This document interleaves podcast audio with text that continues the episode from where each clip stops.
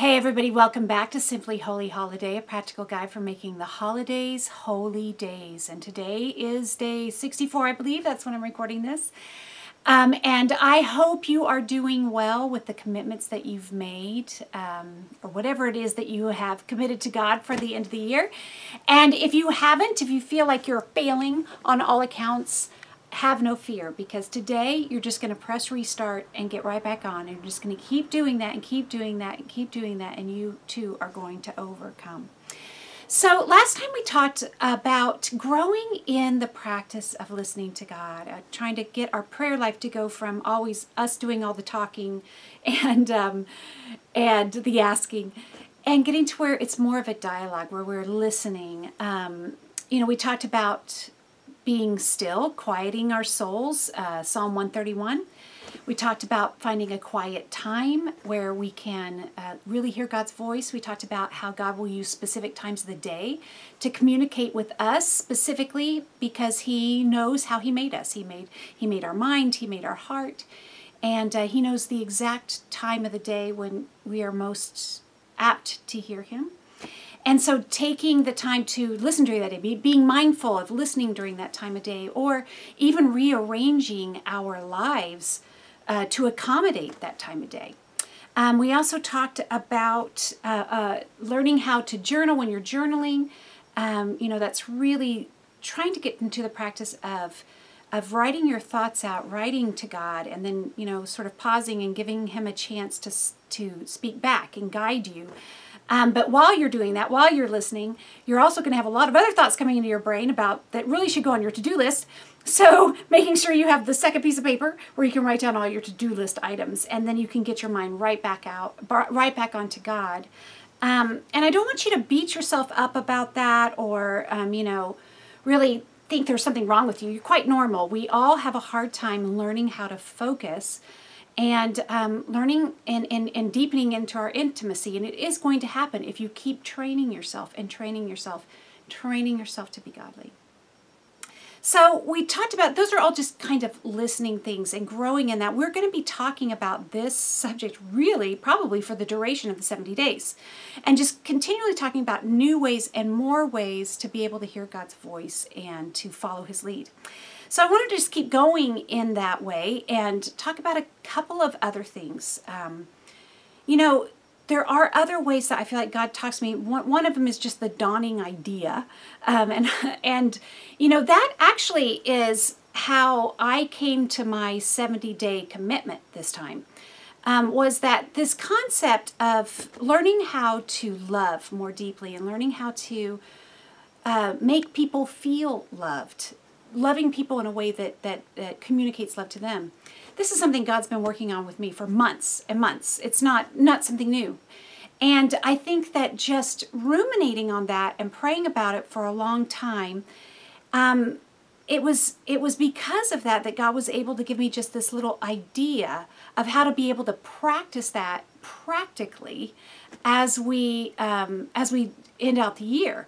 And so when I was on a prayer walk, right before I started 70 days, I just got this idea that we, no matter what happens in the morning, I can take that little morning time from the time my kids get up to the time they start school and just go, as far as it depends on me, I'm going to be loving. I'm not going to give myself an out to be frustrated and to meet anger with anger, or to level up, or to, lose my patience or whatever. I'm not going to do that. I'm going to say, over everything is going to be love. And no matter what anybody else is doing, as far as it depends on me, I'm going to stay in that loving state. And that has been going great, by the way. I can't wait to tell you about it. I'm really excited.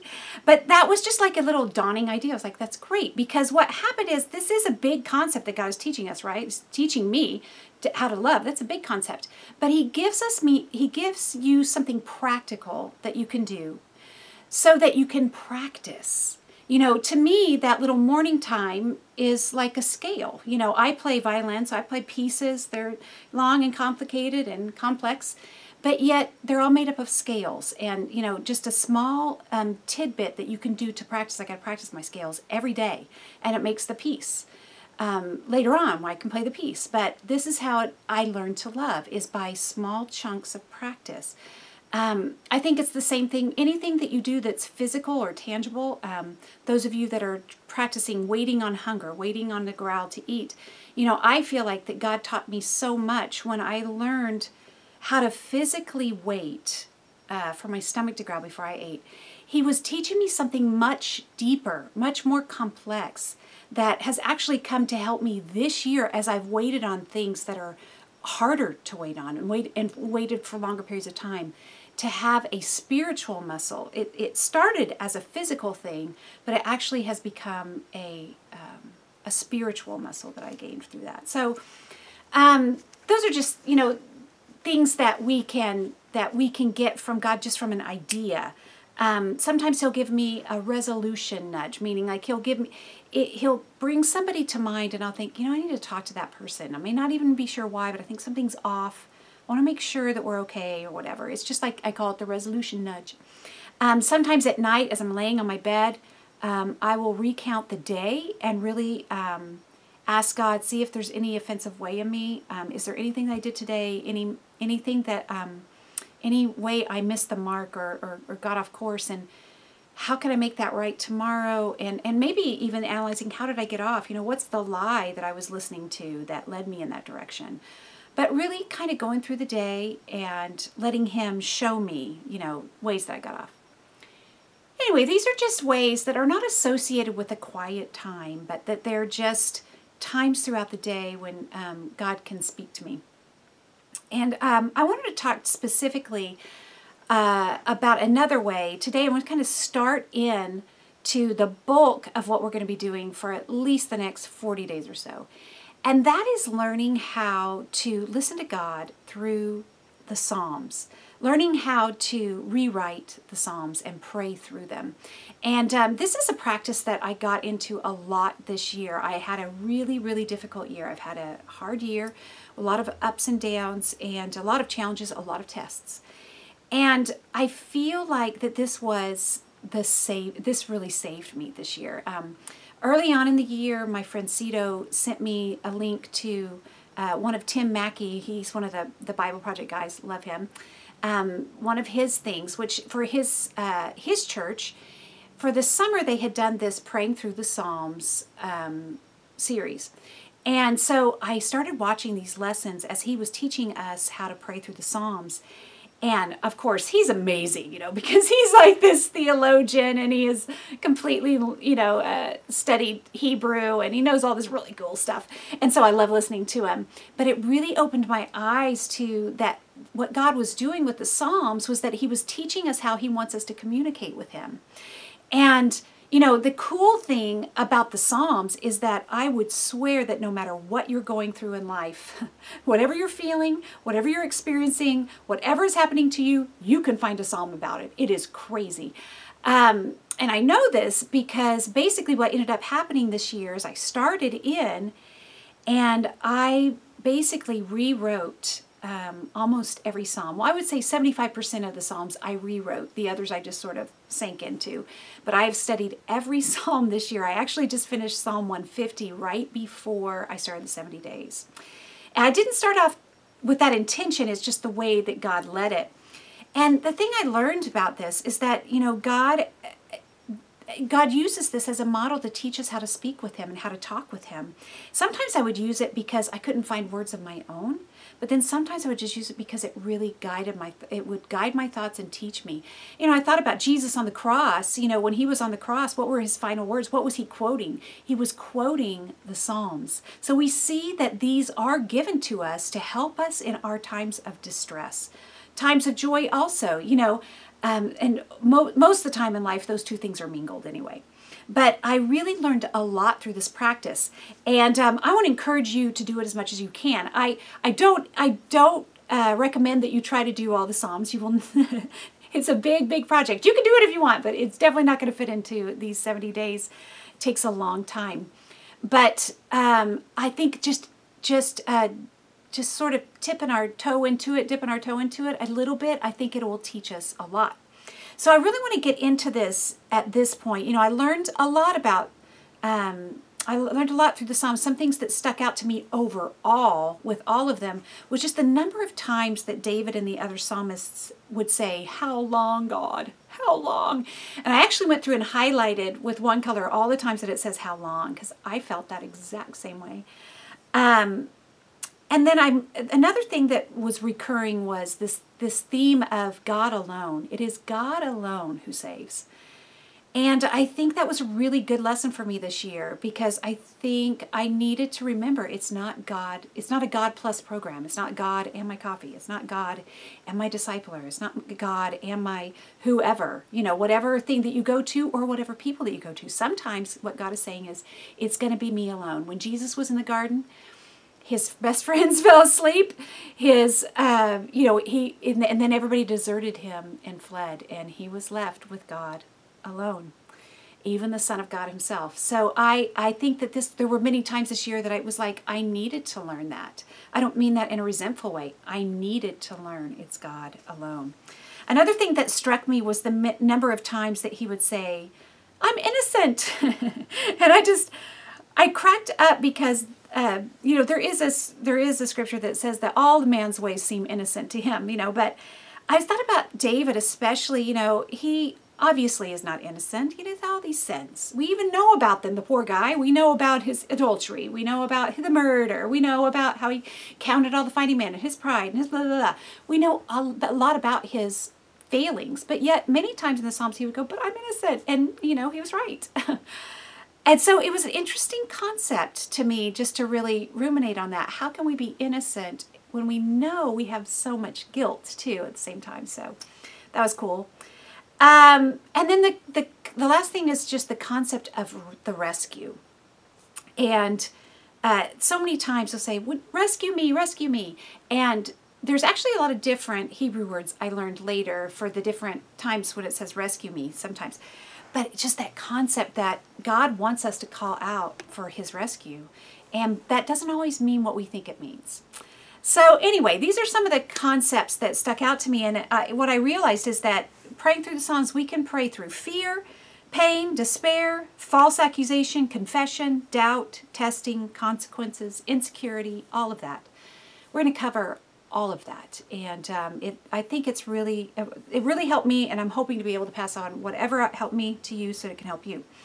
But I wanted to get into it today. I know we started Psalm 131 last time, but I really wanted to get into it in full today. And I was thinking, okay, what's the first Psalm I want to do? Let's do Psalm 91, because I love Psalm 91. I want to do Psalm 23. I want to do Psalm 3, all these ones that have spoken to me, Psalm 60.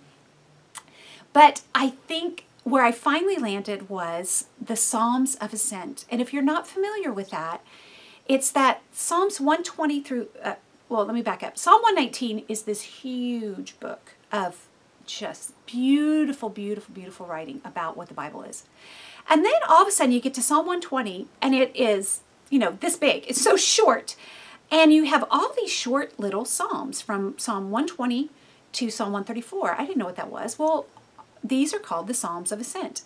And what they are songs that were written for the Hebrew people that they would sing as they were making their pilgrimage up to Jerusalem for the various festivals. We talked the first time about how there's three major festivals every year that the Jews would go to: Passover, Pentecost, and the Feast of Tabernacles.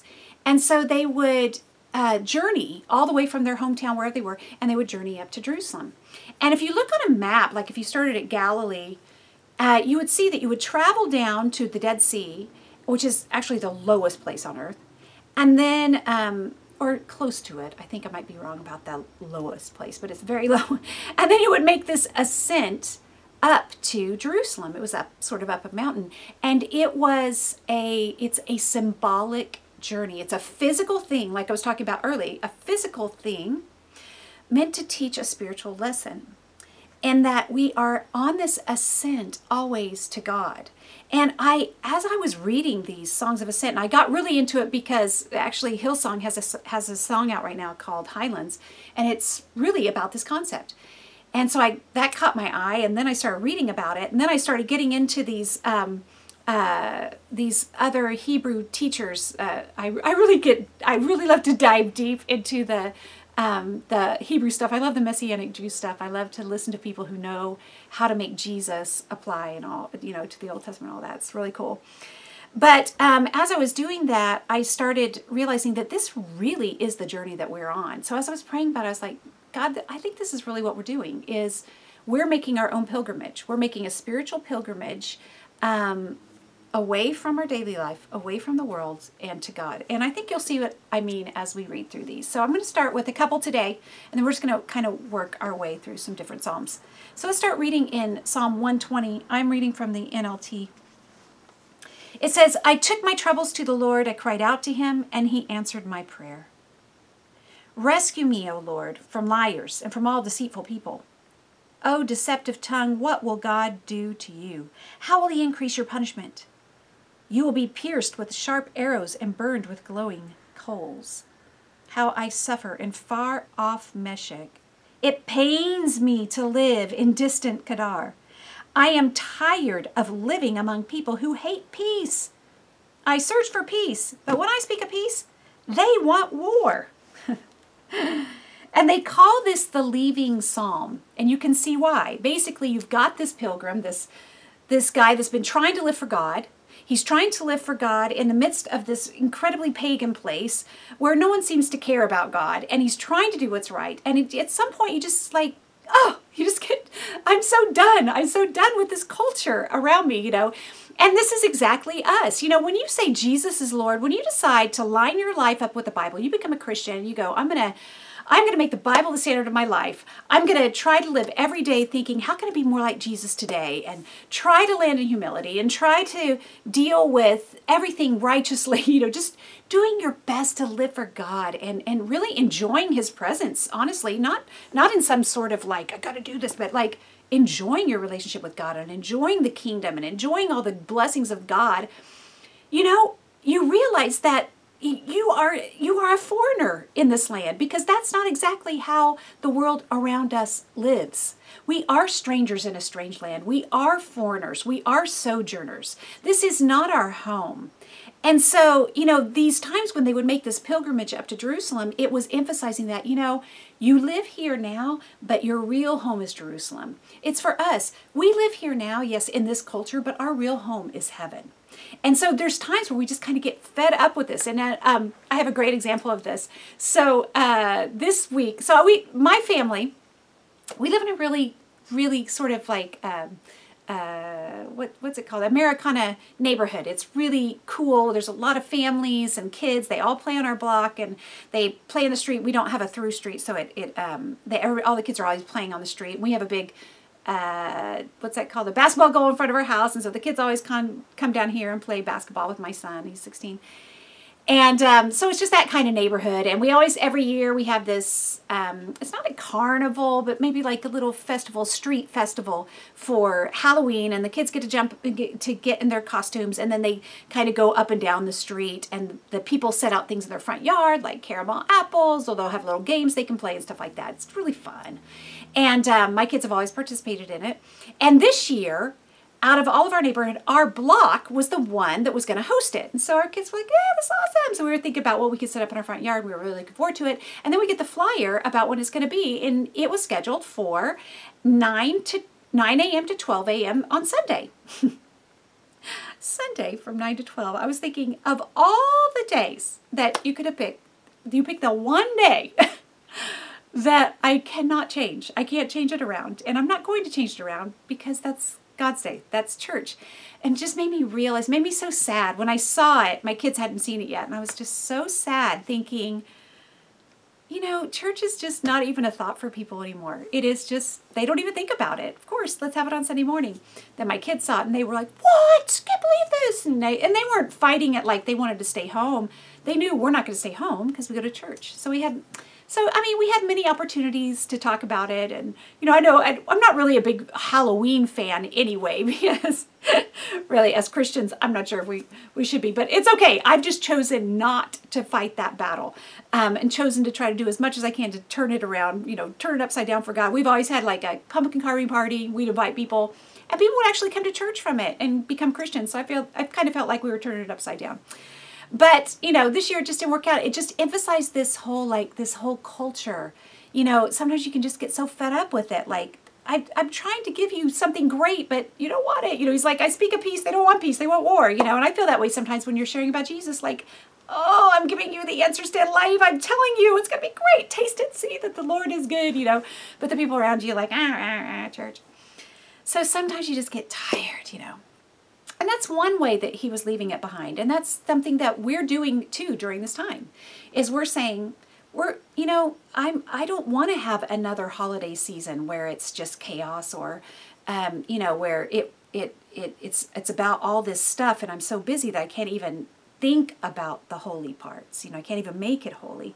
You know, and we're rejecting. I don't want to have another debaucherous holiday where afterwards I have a holiday hangover. I don't want to do that anymore. I am saying, no, I'm leaving it behind. And that's what we're doing. We're leaving it behind on this journey. But there's another way that we can look at this too.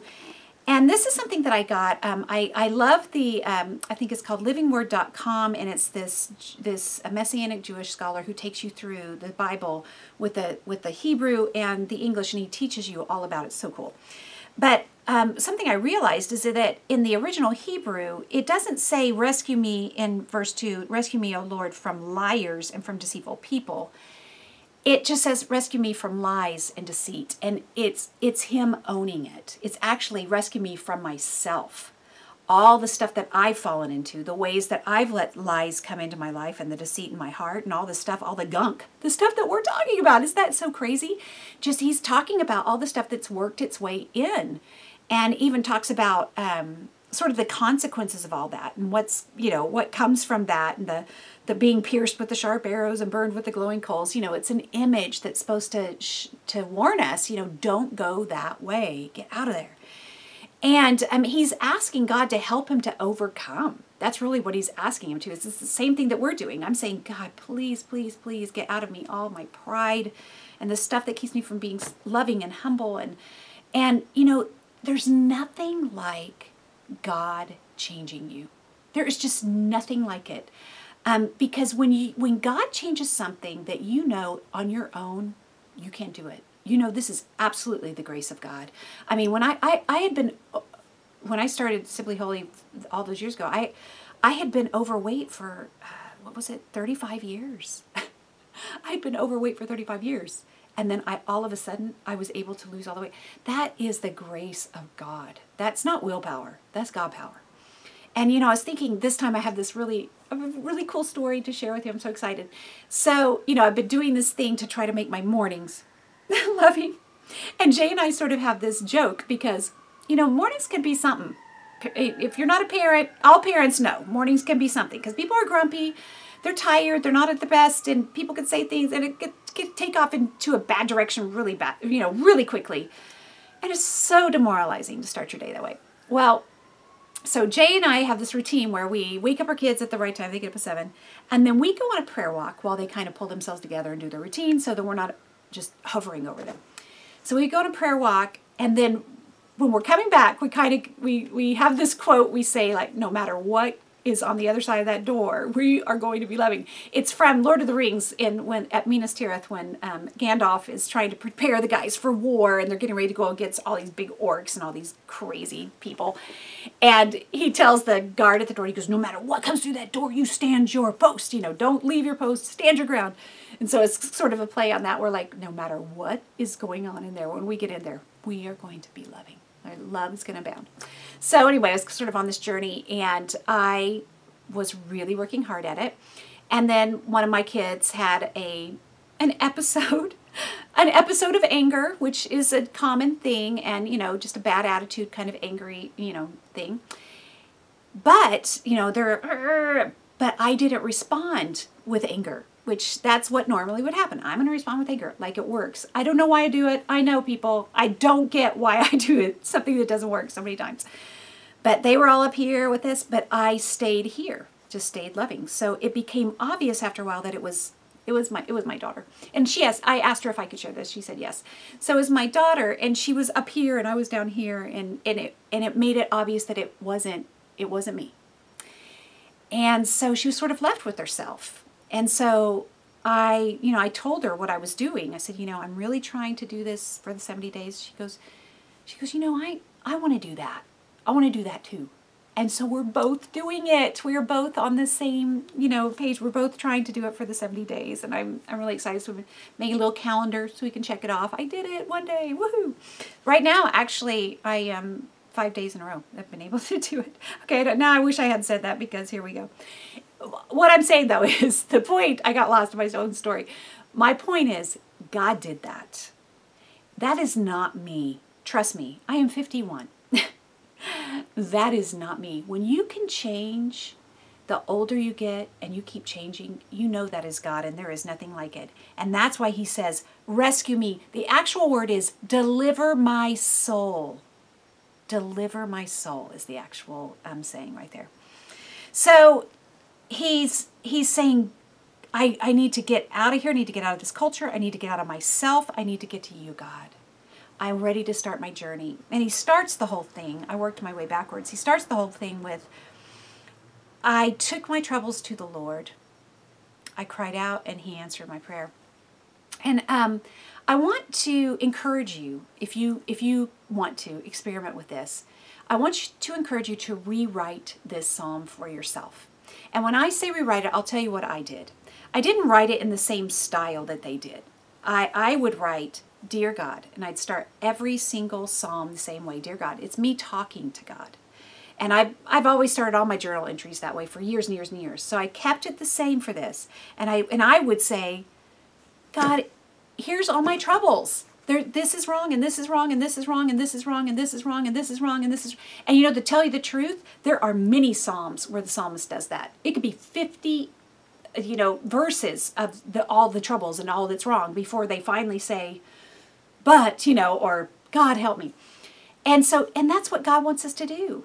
He wants us to lay out our troubles before him. He wants you to do that.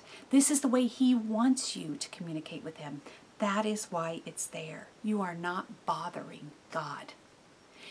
He is able to handle it. He's the only one that's able to handle it. Quite possibly, if you would lay out your troubles before God, you wouldn't have to lay out your troubles so much before your spouse or before your friends or before anybody else. We go to God with all of our troubles and we let him sort them through. Some of our troubles are our own sins. Some of them are things that are happening to us, but other people's sins against us. Some things are consequences from things that we've done in the past. Some things are just tests. We have a lot of troubles. It's hard to sort them all through. We're not smart enough. They're too wonderful for us. God has to help us. It's a wonderful practice. So I just I wrote out all of my troubles. God, please answer me. Please help me. Please rescue me. And then, rescue me from my stuff, my pride, my, the stuff I'm working on. I didn't write down the stuff that he was working on. I wrote down the stuff that I was working on. And then what are the consequences of those things? He talks about that, be pierced with sharp arrows and burned with glowing coals. And I think it's helpful even to write down what are the real consequences of these. A lot of what I learned that helped me lose weight was just to keep always in my mind the consequences of being overweight, the things I hated about, the things I felt, that the sickness I felt inside my body and the way that I looked and the clothes and all the stuff that you just forget, how your knees feel, or you feel lethargic, you feel sluggish, you feel whatever, you don't have enough energy for your kids, whatever it is. But writing out all those consequences of those things. Me right now, the pride, how it hurts my kids, how it hurts my family, how it has hurt my ministry, how it has hurt the people around me, really listing out those consequences and working through those with God. So I encourage you to do that. And then if you can, go on to Psalm 121, and I'll end with this, and we'll come back, we'll kind of pick up on it later. In Psalm 121 it says, I look up to the mountains. Does my help come from there? My help comes from the Lord, who made heaven and earth. He will not let you stumble. The one who watches over you will not slumber. Indeed, he who watches over Israel never slumbers or sleeps. The Lord himself watches over you. The Lord stands beside you as your protective shade. The sun will not harm you by day, nor the moon by night. The Lord keeps you from all harm and watches over your life. The Lord keeps watch over you as you come and go, both now and forever. Oh my gosh, there's so much in here. So, you know, we go from the song, the leaving psalm, and now it's the protection psalm. And I learned really some cool things about this. Basically, when you read this in the Hebrew, is what it's saying is fix your eyes. I look up above the mountains to the Lord. I fix my eyes on Jesus. And I learned this really cool thing, that when it's the capital L-O-R-D, and it's more complicated than what I'm going to say, you'd have to talk to a scholar about it. But what I learned is that when you see that L-O-R-D, it is the word they're trying to translate, because of course it doesn't translate right, and doesn't even work right in the Hebrew with all the syllables. But really, if you take that word, every time it says L-O-R-D, that's Jesus, really is what it is. And so whenever you see that word, you can think Jesus. And I even went back and replaced it. My help comes from Jesus, who made heaven and earth. We are walking up. We are looking up. We are fixing our eyes on Jesus. They were fixing their eyes up on the temple. They're going to Jerusalem. They're going to the temple. And so are we. Isn't that what Jesus said? Destroy this temple. I'll rebuild it in 3 days. And they killed him. And he was raised in 3 days. And we are now, he lives inside, right? So we are fixing our eyes. We are ascending to Jesus, always looking up. Where does my help come from? Not from my willpower, from God power. Reaching up and fixing our eyes on Jesus, the author and perfecter of our faith, who for the joy set before him endured the cross, scorning its shame. It's just so amazing. I don't know how to communicate it better. But then it talks about how he will watch over us. That word, L-O-R-D, all the capitals, it's 5 times in this one passage, 5 times. In all the songs of ascent, it's 50 times used. It says he won't let you stumble. So as we're making this journey, he's going to keep picking you up. He's going to keep wiping you off. He's going to keep holding you up. Come on, you can do it. You can do it. You can do it. You can do it. You can do it. Come on, disciple. He's fighting for you. He's watching over you. He watches over you, and he never sleeps. He never slumbers. I love it here when it says, the sun will not harm you by day, nor the moon by night. And I was thinking about this, you know, the sun by day, we can see how that would hurt, you know, the sun scorching us, but how does the moon hurt at night?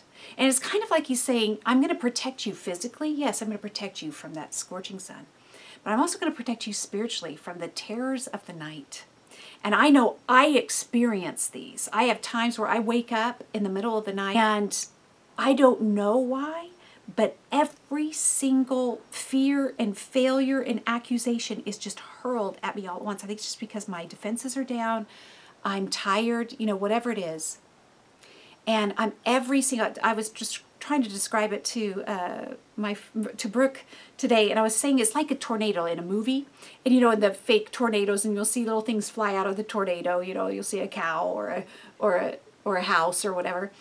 And I can picture that, like I'll have this person or this situation or this whatever, you know, my kid, you know, all of my kids are in there somewhere, and then this person that over here, and this situation that's unresolved, and all the stuff that's bearing down on me. And I don't know, I'll just wake up and all of a sudden I'll be attacked by it. And I realized I can fight that because I have Jesus. In the name of Jesus, I can fight that off, the terrors of the night, because the moon will not harm me by night. And I just go pray. I wake up. I just go, okay, God, thank you for my bed. Thank you for the night. Thank you for watching over me. Thank you that I am safe. And God, I just pray that, you know, and I just start praying that I will believe the truth. Whatever the truth is, I reject this lie, I reject that lie, I reject that, I trust in your promises, I reject this, I reject that. In the name of Jesus, take these terrors away from me, take these thoughts out of my mind, get them away from me. And I sort of can fight back because Jesus is watching over me. It says the Lord keeps you from all harm. Jesus keeps you from all harm and watches over your life. He will watch over you as you come and go, both now and forever. You know, this is, and what a great way to end. So you want to rewrite, if you can, you rewrite these scriptures to God, speaking directly to Him, asking things of Him, but using the words of the psalmist to guide you. And somehow, I think it opens up a communication that, even if it's just another layer, you know, just another way for you to hear something new. I mean, I can't believe how much I got out of this time. And I went on that livingword.com, and that really helped me. If you want to go on there, you can go on YouTube and just, he has a commentary for 120 and 121. And then another thing that somebody turned me on to, and I'll just end with this, is this podcast. I love it. It's called Bema, B-E-M-A. And it's another Messianic Jewish scholar who just teaches you how to think about, to think in the way that it was written for the Hebrews, and to think in a more Eastern way rather than our Western, you know, sort of Greek culture way. And it just opens up all these new ideas that you can, you know, I don't know, you can just totally geek out on it. I love it. You don't have to do it. I know I'm extreme, probably it's a little too extreme, but if you want to, those are some extra resources for you to get into, you know. So anyway, the idea is that we're going to teach ourselves, we're going to keep going, we're going to teach ourselves how to be able to listen and discern God's voice and hear Him in new and great ways to deepen our intimacy with Him. And I hope this helps you to do that. Until next time.